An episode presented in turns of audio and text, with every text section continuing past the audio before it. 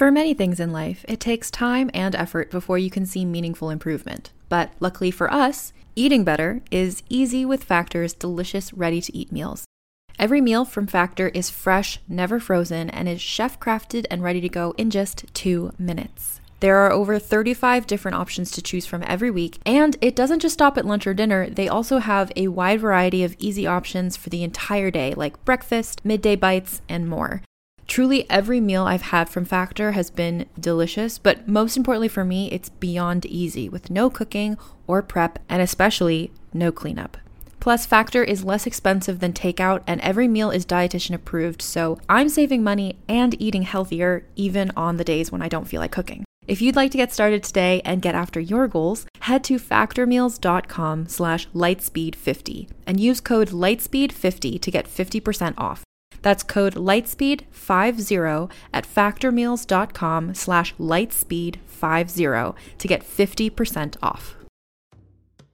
Who among us doesn't enjoy a good mystery? And especially when solving it means that I get to bring out my competitive side, even if it's just me against the clock. I just can't wait to uncover all the secrets. So, June's Journey is a game that is completely up my alley, and I think you'll love it too. In June's Journey, a hidden object mystery game, you play as June Parker, who's on a quest to solve her sister's murder and uncover her family's many secrets. Each chapter brings you deeper into the story, and it's set in the roaring 20s, so beyond uncovering clues, you get to experience the glitz and glamour of the time. June's Journey is definitely not a game I play mindlessly, which I love because I get genuinely invested, and a lot of it is a race against time, so there's a little fun added pressure of trying to find the clues as quickly as you can in each scene. There are also tons of ways to customize the island that you're on, learn more about the characters, and then new chapters are added weekly, so you really can't run out of things to explore. So if you think you're up to solve this case, download June's Journey for free today on iOS or Android, or play on PC through Facebook Games.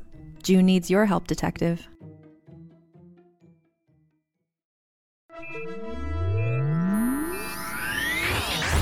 Lightspeed. Welcome to the Lightspeed Magazine Story Podcast. Here at Lightspeed, we are excited to publish this special issue People of Color Destroy Science Fiction. Our guest editors and original fiction editors for this special issue are Nalo Hopkinson and Kristine Ong Muslim. Our reprints were selected by Nisi Shawl. Our flash fiction was curated by Berit Ellingsen. Our nonfiction was edited by Grace Dillon. Our podcast guest producer is Vikas Adam, and your guest host, writer, narrator, and blogger, Rajan Khanna, me. People of Color Destroy Science Fiction contains 14 science fiction stories, 10 original, never before published pieces alongside 4 science fiction classics, and 10 bite sized flash stories. There's also an array of nonfiction features, as well as interviews with several of the authors.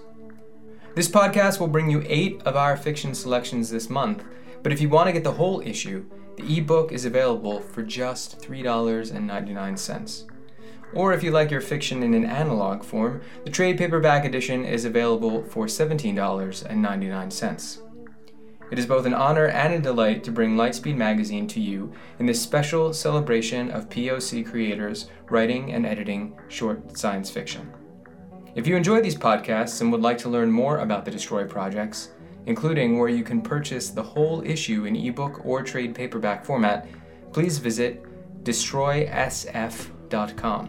So, this first story deals with exploitation, and it got me thinking about colonialism and how different cultures have been exploited for their natural resources, be it gold or diamonds or minerals in the Americas, in Africa, all over the world. And also about how colonialism seems perfectly suited for science fiction. Stories about mankind colonizing other worlds, or stories about aliens coming to colonize the Earth.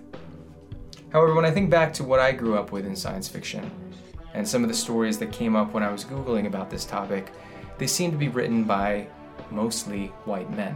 One of the most famous is H.G. Wells in War of the Worlds. And in that story, he was making a commentary on British colonialism. But he was making that from the British side, from being inside the empire and looking out at how it was treating its colonies. What there wasn't a lot of in that time period was the viewpoint of the person on the other end of colonialism. That perspective is an entirely different perspective. They have a very unique point of view and one that, up until recently, hasn't always been heard within science fiction. Those voices exist, and yet, up until recently, they had a hard time finding their way into the modern science fiction community. That's why it's great that Lightspeed is running this issue, because it gives a voice and more access to people who have a different point of view to talk about these stories. And by doing so, we get not only great science fiction, but we also get a greater insight into the world around us and the people who live there. Our story this week is Hiranyagarbha by Kevin Jared Hosein. It's read for you by Vikas Adam. The special issue is sponsored by our friends at Tor Books. Learn more at torbooks.com. And now, our story. Hiranyagarbha by Kevin Jared Hosein. Remember when I first see it while boating through the mangroves in Caroni Swamp? Was early morning. You could still see the flicker of a candle fly here and there. I was following a trail of dead tilapia floating belly up in the water. Wasn't the first time I see something like that, but not to this extent. Their lifeless bodies was washing up on the silt. Black halos of corbeaux circling overhead like angels of death. Wasn't the tilapia alone? Fiddler crabs by the score was piling up themselves in a corpse slag heap. When I stopped to take a closer look at them, I noticed these bands of gold on their carapaces, faded and speckled. Next to them was a scarlet ibis, still alive, kicking a spasm out of its leg, wings shuddering in the moist cold. I tiptoed closer to an ibis corpse, my boots crunching foliage with each step, and prod its wing with a twig. The underside of the feathers, a dried crackle of gold. Then my eyes turned to the mangrove roots. The oysters clinging onto them like yellow cysts, polished with an oil filmed shimmer. The gold hue even started to splinter through the root bark. But then it catch my eye. The gold was leaking through this thick cluster of mangrove. The damn thing was bleeding, murking up the lime green water. I stand up straight, throat gone dry. Never seen nothing like that before. Wanted to scramble my ass back on that boat and row all the way home. But spirits whispering to me, Balgobin boy, you had to see this. You had to come closer. So I went closer. In my mind, I step outside my body, an invisible spectre drifting towards the golden water. But I stop myself. I had to call Yadav to see this. So when Yadav and me come back to the spot, we come prepared, camera and all. We didn't really know what to expect. To be honest, I thought we was gonna find something similar to what happened in Brazil a few years back, where the Rio Doce was running red after a dam collapse and spill iron into her veins. Didn't have nothing like no oil rig or ore mine set up shop anywhere near Caroni Swamp, though. Didn't matter. We just wanted to be the first to see. At least, we could have claimed that. The water was shallow enough to wade round near the mangroves. We take a cutlass and chop a path through where the gold fluid was seeping out. The colour got deeper and deeper. I could see where it was coming from. I squint my eyes and bam! A frantic fish hawk nearly knocked me over. I swing my blade at it and damn near cut Yadav's head clean off. He cussed me for five minutes straight.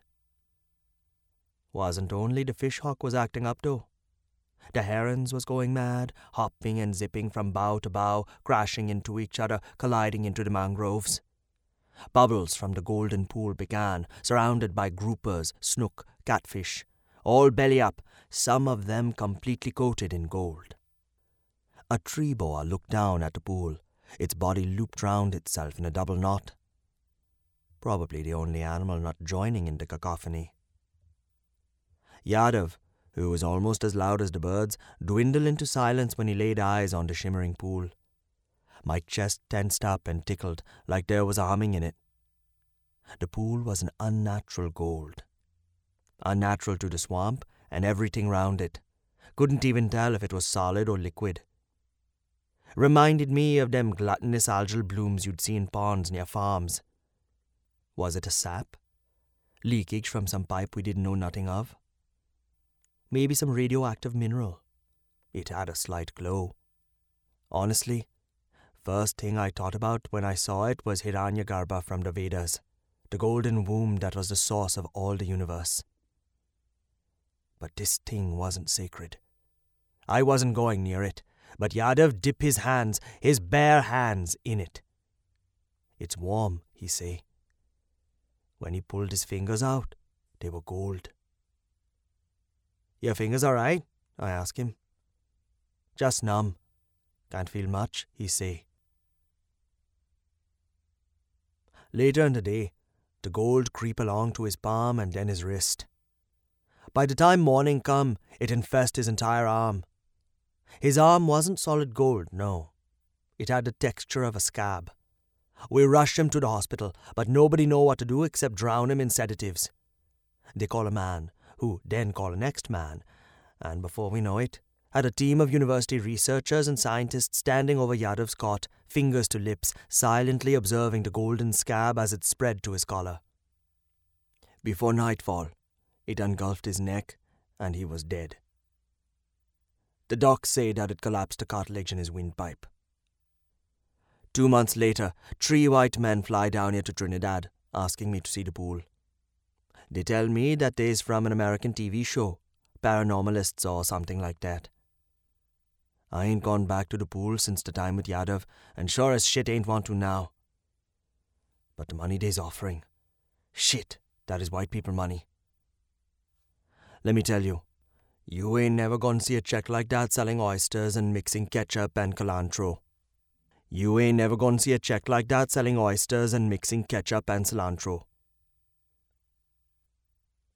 So we on the boat and they already filming on and off. Scott, the host, doesn't like the name Balgobin, so he called me Gobi instead. Before the camera comes on, he asked me, What do you people call this thing? I say, We call it Hiranyagarbha from. No, no, no, no. He shakes his head. Too many syllables, too ethnic. This isn't National Geographic, buddy. Come up with something catchy. I shrug. Golden Pond?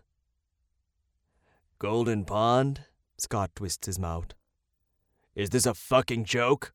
Are we making a Katharine Hepburn movie? Katrin who? Fuck it, Scott says. Jones, use that noggin of yours. Midas Creek, Jones, one of the cameramen, says. That's rad, baby, Scott exclaims, stamping and wobbling the boat. When we finally reach the clump of mangrove where the gold spills out, they rev up the cameras again. Scott says, "Go Gobi, tell us about your friend's mysterious death. You were there when everything went down, weren't you? When he puts the mic to my mouth, I hesitate and stutter. Scott motions for Jones to stop. He then says, Just tell the audience nice and clean. We'll do details later with the VO. When we come up to the pool, I notice that it has expanded. Not by much, but it has spread. I feel sick. That humming, tickling feeling in my chest was back, like the first time I visited. Scott and his men is too busy capturing footage. We could see the pool. The coppice surrounding it is petrified gold. We stop just where the gold stops. What the hell is that thing? Jones asks me. I think we've found ourselves a gold mine, gentlemen, Scott says.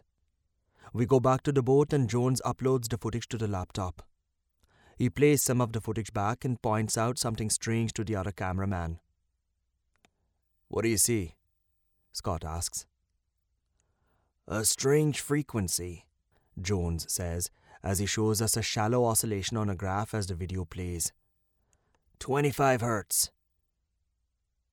That's the vibration that was in my chest? the other cameraman asks. An extraterrestrial frequency, Jones? Scott asks, his grin widening. Do we have an alien crash landing here in the Caribbean? Give it to me, baby. No, Scott, it's. Scott cuts in. I can see it now. Our episode title The Tropical Swamp Thing. Exposed. What do you think?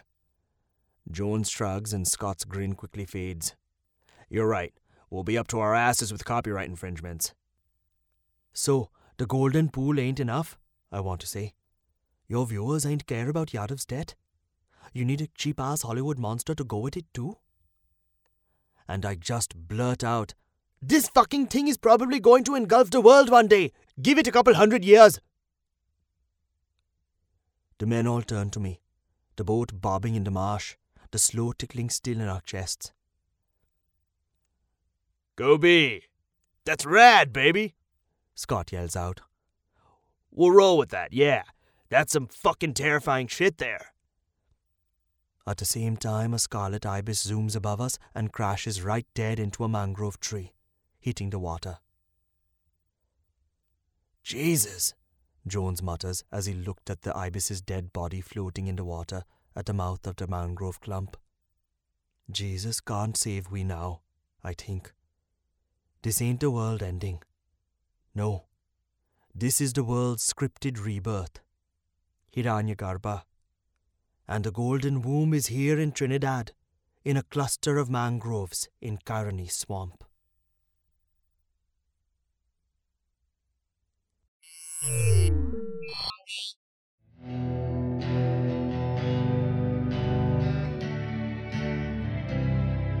Welcome back. You just heard Hiranyagarbha by Kevin Jared Hosein, read by Vikas Adam.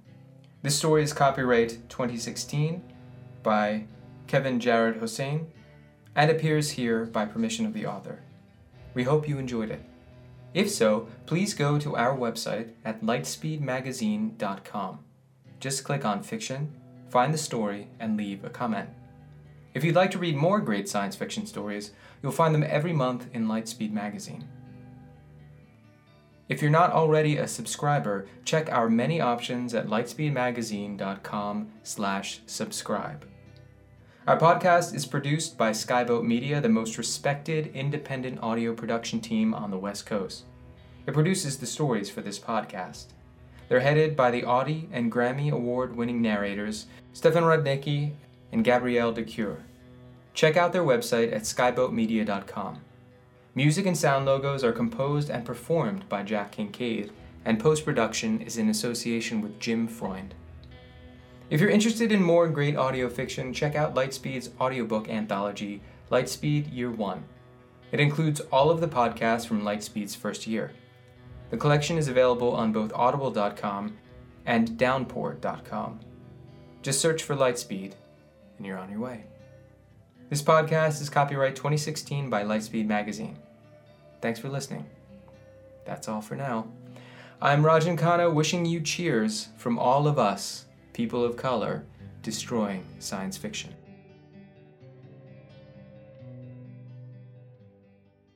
Lightspeed.